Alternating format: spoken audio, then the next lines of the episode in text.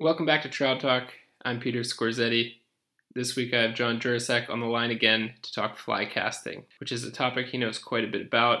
He's been teaching fly casting in West Yellowstone for almost 40 years now. He's a renowned casting instructor throughout the American fly fishing community. John, thanks for coming back on the show.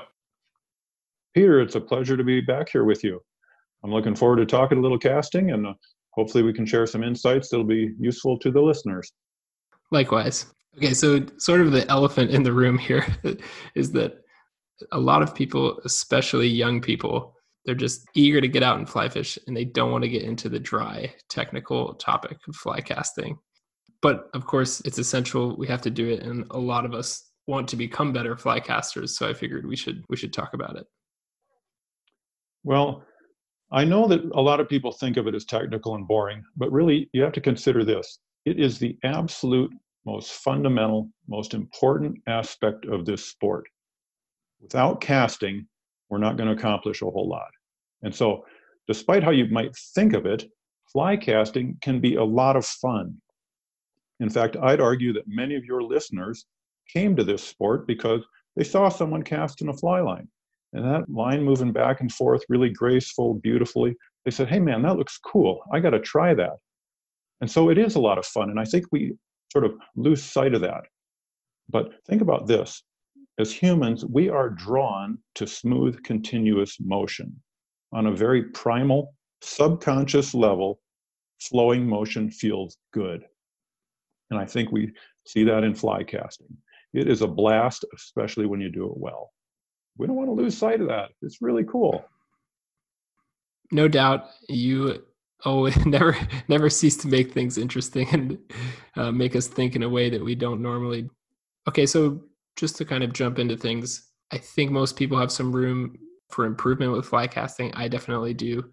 When i started fly fishing one of my biggest issues was i didn't really know how to go about becoming a better caster. I'm kind of a visual learner and i, I had trouble figuring out okay what am i going for? I'd seen several casting demonstrations, but it seemed like every instructor that I saw kind of had a different approach. So I was left thinking, okay, are there a bunch of ways to, to cast with a sound stroke? Can you, I guess, comment on that? Like, what should our target be when we want to become better casters? Well, like most every sport, there are good fundamentals and there are bad fundamentals. So, what your stroke looks like, if you have good sound fundamentals, you're going to look like all the excellent casters out there. There are not a million different strokes that are all fundamentally sound. There is one fundamentally sound stroke, which is why the greatest casters in the world all look similar to the casual observer because they are using the same mechanics. So there's a million ways to chuck a fly around. You just go on the stream and watch all your fellow fishermen, you'll see all kinds of different ways of doing it but there is only one sound stroke. That's it. There are good fundamentals, and then there are flawed fundamentals. And uh, we want to be in possession of good fundamentals. And if you are, you're going to look like all the great casters. Okay. What's the difference when you have five different casting instructors kind of talking in different ways, or at least tell, telling you kind of different things? So, you know, they're like certified casting instructors, so they must have sound strokes I guess where's like the discrepancy between all these instructors? Well, well, that's an interesting question, and I'm probably going to upset a few people here with my answer. There are a lot of people, certified casting instructors, that do not have sound fundamentals, and they don't know how to teach sound fundamentals. And I hate to say that because it reflects poorly on my profession, but that's the honest truth. So there is a lot of lousy fly casting instruction out there. It's unfortunate because it hurts people a lot when they go on YouTube and watch all these videos and try to emulate some of what they see and hear. There's just a lot of bad instruction out there. So that is one thing that explains why you can listen to five teachers and you come away with five different ways of doing it. And uh, again, I hate to say that, but uh, my profession is a little bit weak in the art of teaching fly casting. There's a lot of knowledge out there among the instructors, but in terms of relaying that knowledge in a practical, hands on way, easy to understand and integrate, um, there's a lot lacking here. Okay, so you could you could hypothetically run into an instructor that that has sound fundamentals but they just are explaining things in a completely different way than kind of the next casting instructor. Yeah you, you sure can. And that's one of the things right? Knowledge does not equal behavior. And knowledge is not the same thing as being able to teach those are different things and so the ability to teach is really quite rare especially in a way that's easy to understand and easy to implement for a student. So you not only have to be a good fly caster and understand the technical aspects of it, you have to be able to teach. And that's something that uh, is a little bit amiss in my profession as well. Okay. If we want to become better fly casters, obviously it would be a great place to start if we had access to a great fly casting instructor, but not everyone has someone like that around or can afford that. What can you tell us about just the fundamentals of the fly casting stroke? What's happening with your arm when you're making a sound stroke? What does that look like? Let me give you an analogy that might help most people that are listening and cannot see this, though I know you're going to link to some uh, videos that people can refer to later on. But the path that the hand and the arm travel in a sound casting stroke is very much like your arm movement if you were running kind of hard almost sprinting. The main pivot point is the shoulder. It is not the elbow, it is not the wrist. All good fly casting begins in the shoulder. And so that motion, that sort of rocking motion, pumping the arms, your elbow moves up and down. Your elbow does not stay stationary. Your elbow does not move parallel to the ground. It moves up and down. So I think if you kind of visualize that pumping of the arms as you're running, that in essence is what a fundamentally sound casting stroke looks and feels like. Okay, so to clarify, you're not talking about the, the elbow hinging in any way. You're saying if you're hinging in the shoulder, the elbow's kind of the way that you measure. You can see that your arm's going up and down and hinging in the shoulder. Exactly. That up and down movement of the elbow tells you that you are, in fact, pivoting in the shoulder. And so, just one minor point here that might be of interest. Uh, if you look at the angle between your forearm and upper arm, it's about 90 degrees, and it more or less stays that way through the stroke, except when you're casting long, long distances. Kind of keep that in mind. Uh, and I'd have your listeners just sort of emulate or, or simulate running, kind of pumping your arms, and just look at how those arms are moving, and that'll give you a, a general idea.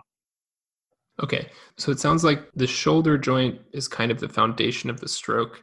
Can we use sort of an example to, um, let's say we're casting 30 feet, the single dry fly to a rising trout. What's going to be going on with those three joints and how are they working together? Well, we, we are using our arm as a single unit.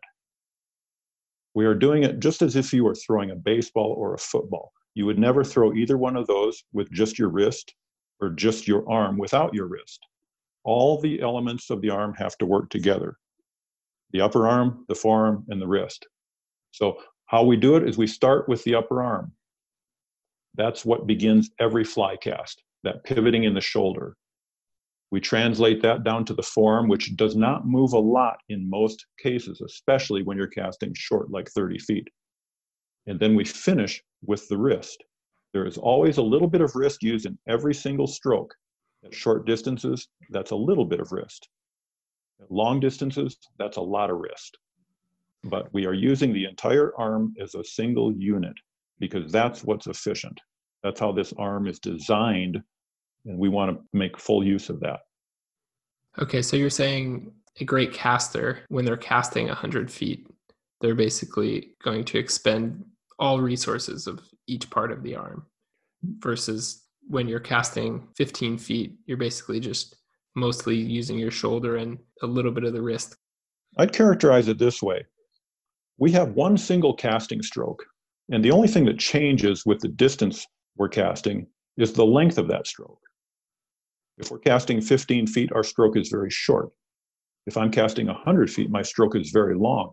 But the shape of that stroke never changes only the length of it, only the distance my hand and arm move. It's kind of like throwing a baseball. If you were going to throw a baseball, just say 50 feet, you don't need a big long windup to do that. Uh, if you're going to throw a baseball 200 feet, guess what? You're going to take a much longer arm extension. You're going to uh, your stroke is going to be much longer. And same thing with fly casting. Short line, short stroke, longer line, longer stroke. But that stroke looks the same. Okay, it's somewhat following the same path. Yes, exactly. Okay, so if we want to see this in action, who are some of the great the great casters that maybe have some video online that we can kind of see what they're doing? There's uh, a few people I'd refer you to. For one, uh, I would look at Chris Korich. He's a world champion, lives out in California. He has a beautiful stroke. One of his proteges, Maxine McCormick, also the reigning women's world champion, has a beautiful casting stroke as well, very fundamentally sound. And of course, third would be one of the great casters of all time, if not the greatest of all time, would be Steve Rajeff. So all three of those have a very similar stroke. There are minor differences, but overall, they all utilize excellent fundamentals and largely look the same. Okay, so and if we're if we're watching video of them, you see so many people cast in your life. It's kind of hard to really pick up on the differences sometimes. Would you really just hone in on seeing what their arm is doing, and that way you don't get distracted by the line unfurling? Yes, if you want to become a better caster, you have to pay attention to the stroke, the movement the arm is making. And that's what I would concentrate on. In a lot of these videos, you're not going to see their line anyways. Just look at the movement of their hand and arm and try to emulate that. Uh, especially, I know there's a really super slow motion video of a Chris Korich stroke on YouTube that maybe you can link to, but that will show you exactly what we're talking about here. And it'll be easy to see and easy to follow based on what we've talked about. So it, it'll be easy to see that he's hinging. He's hinging in the shoulder. Absolutely. You will see that pivot point is in the shoulder. You will see his elbow move up and down. You will see him use a little bit of wrist at the end of the stroke, which is exactly where we want to use it. So I know that a lot of people think of competitive casting as just completely separate from fishing and they might be thinking, why am I even getting into this? Why are we why are we talking about how those people would perform that's not fishing? But I get I, I assume that no matter what you're doing in fishing, having a sound stroke is going to translate. Yeah, the best casters in the world have good mechanics. And even if they don't fish a lot or fish at all, they know how to fly cast. And it is very easy to take that to the water. Good mechanics will always translate to fishing. So it's not a question of tournament casting versus fishing. If you're a good caster, you're a good caster. And those guys, because uh, accuracy and distance depend so much on good fundamentals, guess what? They spend a lot of time honing that. As fishermen, we should do that too. But of course, we don't often spend as much time as we should practicing yeah, it's it's hard to stick uh, to stick it out sometimes when you just all you want to do is fish. Well, hey, check this out. I know that it takes effort and discipline to go out and practice, but I think something we overlook here, and I want to make a real point of this, is that remember, fly casting is fun, and learning is fun, improvement is fun. We tend to downplay fly casting as merely a means to an end a way to deliver our fly. But there is a lot of joy to be had from the act of casting. It isn't just about catching another fish, because if it is, why are we even fly fishing? Yeah, go out and fish worms and you'll catch all kinds of fish. Part of the joy of fly fishing is in the casting itself, and there is a real reward to be had there. So I just want to point that out. Well, thank you. Intriguing thoughts, um, yeah. as always. I think we, you know, we get so caught up in catching fish that sometimes we forget about those elements. Yeah, well, think about this, and I'll just sum it up this way for your listeners. The acquisition of skill is a process, it is not an event, and the process itself can be the reward. Yeah, learning can be the reward itself. It is just a lot of fun to get out there. And when you have control over your line and your leader and your fly, uh, fly fishing is a blast. Are you kidding me? It's an awesome sport. And you're going to meet with a lot of success. And if you don't have control over your line and your leader and your fly, well, guess what? Fly fishing can be really frustrating. So I just offer those thoughts and uh, hopefully uh, it'll encourage people to get out and do a little practicing and, and seek good instruction. So you think it'll pay off for people? I guarantee it will pay off, assuming they are learning proper mechanics. That's the real key. I deal with people all summer long in my private casting instruction practice that have had bad instruction, and we are constantly trying to overcome the flaws that became ingrained in them. And that's hard. Whereas if you learn properly right off the bat, fly casting is not that difficult. This is not golf we're talking about. It is far, far less complicated. And anybody can do it that is shown properly how to do it. John, those are really cool thoughts. We don't seem to hear them that much in, in fly fishing. I want to pivot now to um, just ask you about some of those more frustrating things that we often run into. What are the most common casting problems you see when you're teaching? A couple things come to mind right off the bat. One is wind knots. Wind knots are caused by tailing loops, and uh, it's a huge problem for most casters. And along with wind knots, uh, the same flaw causes their fly to either tick their rod or catch on their rod. And how do you go about fixing whatever flaw takes you into getting wind knots? Well, there's two really two real reasons why we get wind knots. One is our acceleration is too abrupt. It isn't smooth. All acceleration with a fly rod needs to be done smoothly. You have to build that speed up gradually. And if you uh, accelerate too abruptly, if you shock that rod, that can cause a tailing loop. But that is not the most common way of getting a tailing loop. The most common reason we get tailing loops is because our elbow is not moving up and down. If you watch the majority of fly casters, their elbow is stationary, or worse yet, it moves parallel to the ground. Either one of those, if that's in your stroke, you are guaranteed to get wind knots. The elbow moving up and down is what prevents wind knots. And if you look at these videos that uh, I think you're going to link to and look at these casters' elbow movement, you will see that very, very clearly. Okay, so you're. It sounds like you're most likely relying on your wrist or your elbow to kind of do a lot of the work of the cast, and that way you're not raising and lowering your elbow because you're not using your shoulder. You're not pivoting in the shoulder. Right. Most people are pivoting in the elbow, or they're moving their elbow parallel to the ground if they're moving it at all. But remember, all good fly casting starts in the shoulder. That is the primary pivot point, not the elbow. Okay, I know just one of the most difficult things for a lot of fly casters is doing what doing what they're actually trying to do because you know you're focusing when you're casting yourself, you're focusing on what your line's doing, you're focusing on all the all the um, improvements you're trying to make, and it's hard to actually be like, okay, well, I wanted my elbow to go up and down, but I don't really know if it is. How do people how do people measure what they're doing by themselves? Do they have to video themselves? Yeah, that's certainly the easiest way to do it because there's always or often a disconnect between what you think you're doing and what you actually are doing. So, yes, video, especially in this day and age with cell phones, I mean, it's so easy to go out and have somebody video you for 10 seconds, or you can figure out a way to do it yourself and just look at what your arm's doing. Look at the, uh, the path the hand and the arm are traveling on and see if they're sound or not. Okay. So yeah, it's very easy, and that's what what people should do if they don't have someone there that uh, can watch them and and help them. Okay. I wanted to take you back to you were talking about the the importance of smooth acceleration. If somebody's struggling um, with not being smooth, how can they kind of work out that issue? There's a couple different ways you can kind of think about it. Uh, a few of the ones I often tell people are that we are going to start the stroke slow and we are going to finish fast that our acceleration is gradual, but it is there. We have to accelerate that rod, but it must be done smoothly.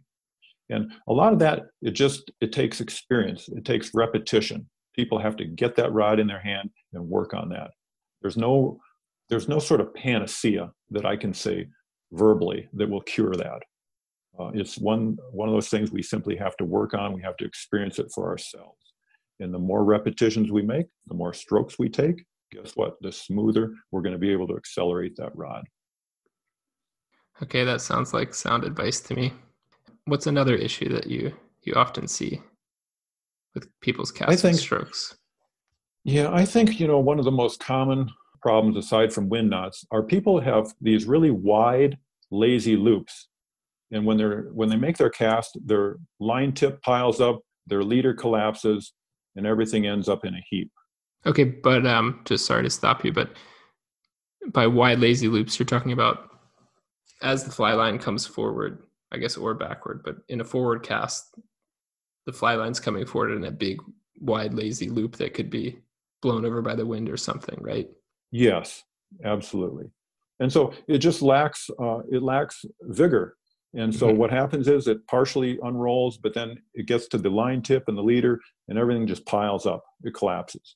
That's a huge problem for most people, and uh, unfortunately, most people don't learn how to solve that problem.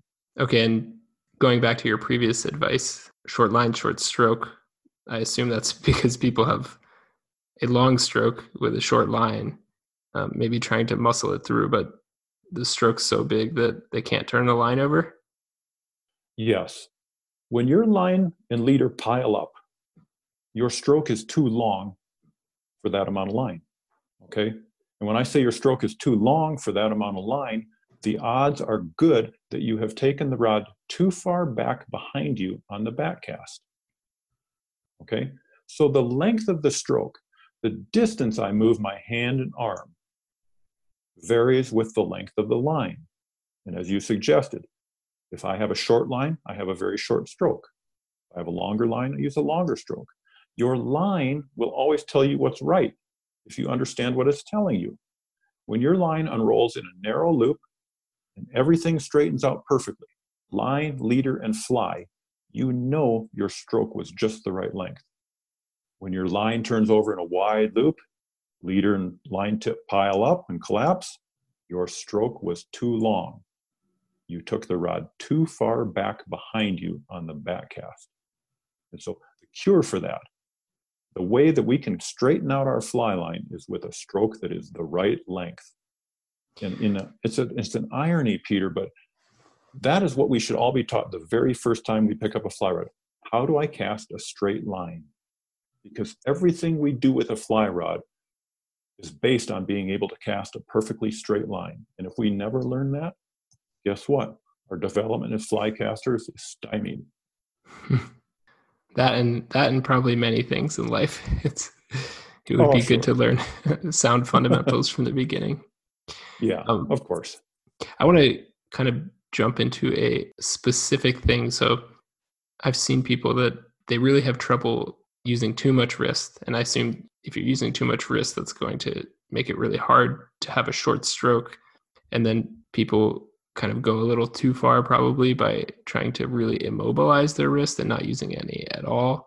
If you have a student that just uses way too much wrist, how do you, or someone that uses none at all, how do you help them find a happy medium? I will show them using just the butt section of rod exactly the path the hand and arm travel. And I will point out when the use uh, when the wrist is used and how much it is used. But basically, the easiest way to think about that is to think about the position of your rod on the back cast and on the forward cast. So if you have this arc that you want uh, your forward cast and back cast to sort of create, if you just think about that, you're going to end up using about the right amount of wrist most of the time. So I rather think about just the positions of the rod instead of saying, well, hey, use more wrist or use less wrist. It's easier for most people to grasp and put into practice just thinking about, hey, where should my rod end up on the back cast? Where should it end up on the forward cast? So okay. most of the time, people will end up using the wrist in the right amount at the right time. It's really not a big deal if they are shown good fundamentals. Okay. So that's kind of how I would deal with that. I, I, just I have people think about where is the position of that rod on the back cast and forward cast. Next, I just want to ask you. I've had several friends that are very smooth casters on trout water.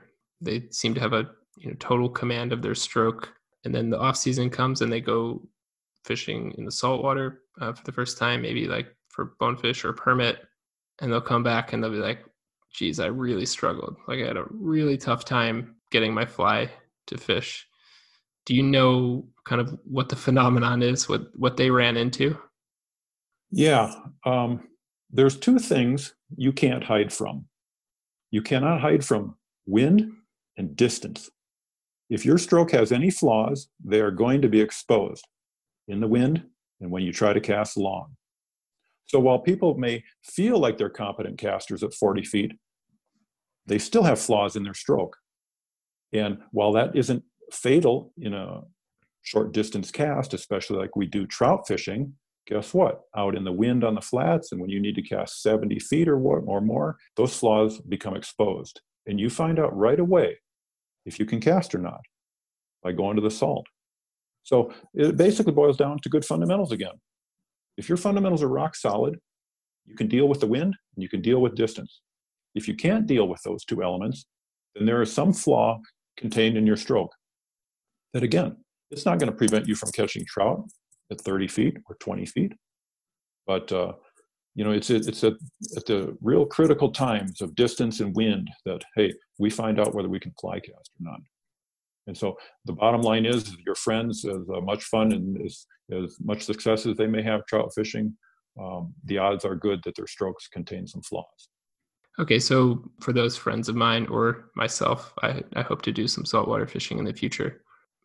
What can we do to to make sure that we're casting that we can reach those distances and and fight through the wind? I guess to train for an upcoming trip. The first thing you have to do is you have to find a good instructor that can teach you good fundamentals. Or you have to figure them out by looking at some of the videos that I think you're going to link to here. Uh, and that's really it. Once you have good fundamentals, your distance and the ability to cast in the wind are going to be simply a, a byproduct of having practiced enough, of trained your body enough. But if you have the right fundamentally sound casting stroke, uh, it's just going to take a little bit of practice in order to be able to cut a lot of wind and also to cast at long distance. Like anything, it takes practice.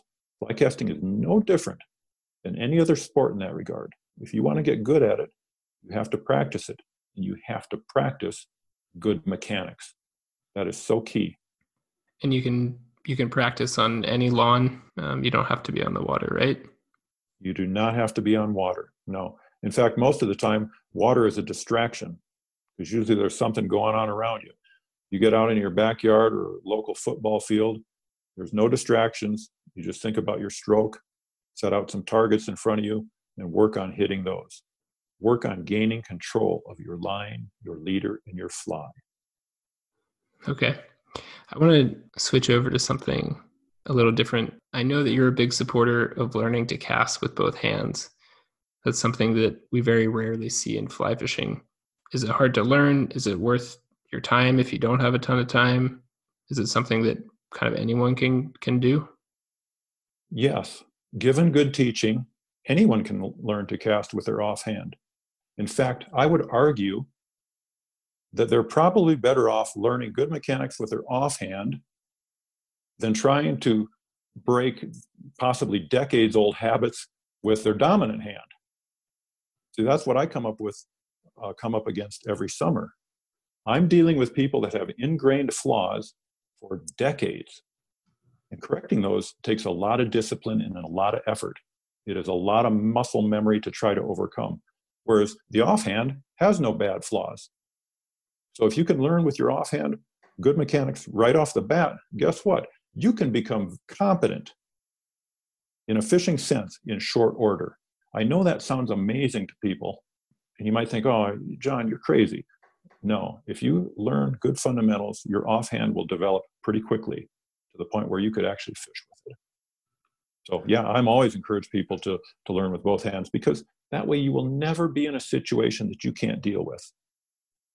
You go saltwater fishing on a flats boat and that wind is ripping in hard from the right side and the guide can't reposition that boat, guess what? That's a tough shot for you. You cast left-handed, wow. You switch hands, no problem. You make that cast and catch that fish. It takes less effort and less time uh, than people would think. Yeah, that sounds that sounds like a terrific advantage to have, just being able to switch over in a big wind on the flats, especially. There is nothing like it. I can tell you from experience, the ability to cast with both hands, it just it liberates you completely because you will never be in a situation anywhere in the fly fishing world that you can't deal with. So I hope someone out there, even if it's just one person listening, says, hey, you know what? I'm going to go out and try with my offhand. See what happens. Give it a whirl. It's worth it. Well, hopefully uh, that person is out there and we'll hear from them in a year and they can let us know how it went. I would love to hear it. It'll make a difference in your life, believe me. At least in your fly fishing life, let's put it that way. um, part of what brought me to that question is I have a young daughter that I hope takes up fly fishing someday. And I've always thought, you know, I'm going to teach her to cast with both hands. And I just wanted to ask you I know you've taught a lot of kids. When's the right age to really start teaching a kid to fly cast? You know, Peter, there's no real uniform answer to that question because it just depends on the child. Some of the things that you want to look for are you want to have a certain level of coordination and strength um, a certain attention span and you know and sort of an overall psychological development of the child that can sort of listen to what you're saying and implement it. So since all children develop at different ages different ways uh, there's no universal answer there. I've taught kids as young as five and six but they weren't really ready to seriously fly cast they're more waving the rod around out there having fun. But i guess for someone that's really that really wants to get into fly casting, certainly by age 10 and 11. Uh, almost every child is really ready to roll at that time if they have an interest in it, or you can expose them to it and they develop that interest. They're pretty much ready to roll at that age. Possibly younger kids for sure. I've seen, I taught a nine year old girl who was a nationally ranked tennis player uh, one summer, and uh, at nine, she was raring and ready to go. She had incredible focus and determination, listened to what I said, incorporated it. So Again, no universal answer. Okay. Last question. If we want to chuck a heavy nymph rig, how do we adjust our stroke to kind of compensate for the weight?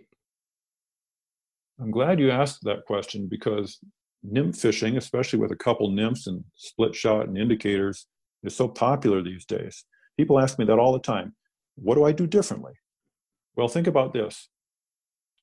The last thing we want is for a couple nymphs and split shot and an indicator to be flying back and forth along our head at a high rate of speed with a tight loop. Tight loops are no good there because they have a tendency to tangle with all that weight and flies on there. So what we want to do is we want to cast as slow a line as possible with a wider loop. Now, the length of the stroke controls the width of the loop. If you start making a really long stroke, for the amount of line you're casting, your loop's going to get wide. Well, guess what? That's what we want, right? A wide loop is going to be less prone to tangle. So we are simply going to make a longer than normal stroke, and we're going to make that stroke as slow as we possibly can. That way, that stuff's not rocketing back and forth alongside our head. So those would be the two adjustments. And a lot of times, as many of your listeners will know, you don't even need a back cast. You let those nymphs wash downstream below you, you simply pick up and get your arm in position for a forward cast and just make your forward stroke. It's just going to be a little longer so that that loop is wider. And uh, if you do that, you're not going to have any tangles and you're not going to kill yourself in the process.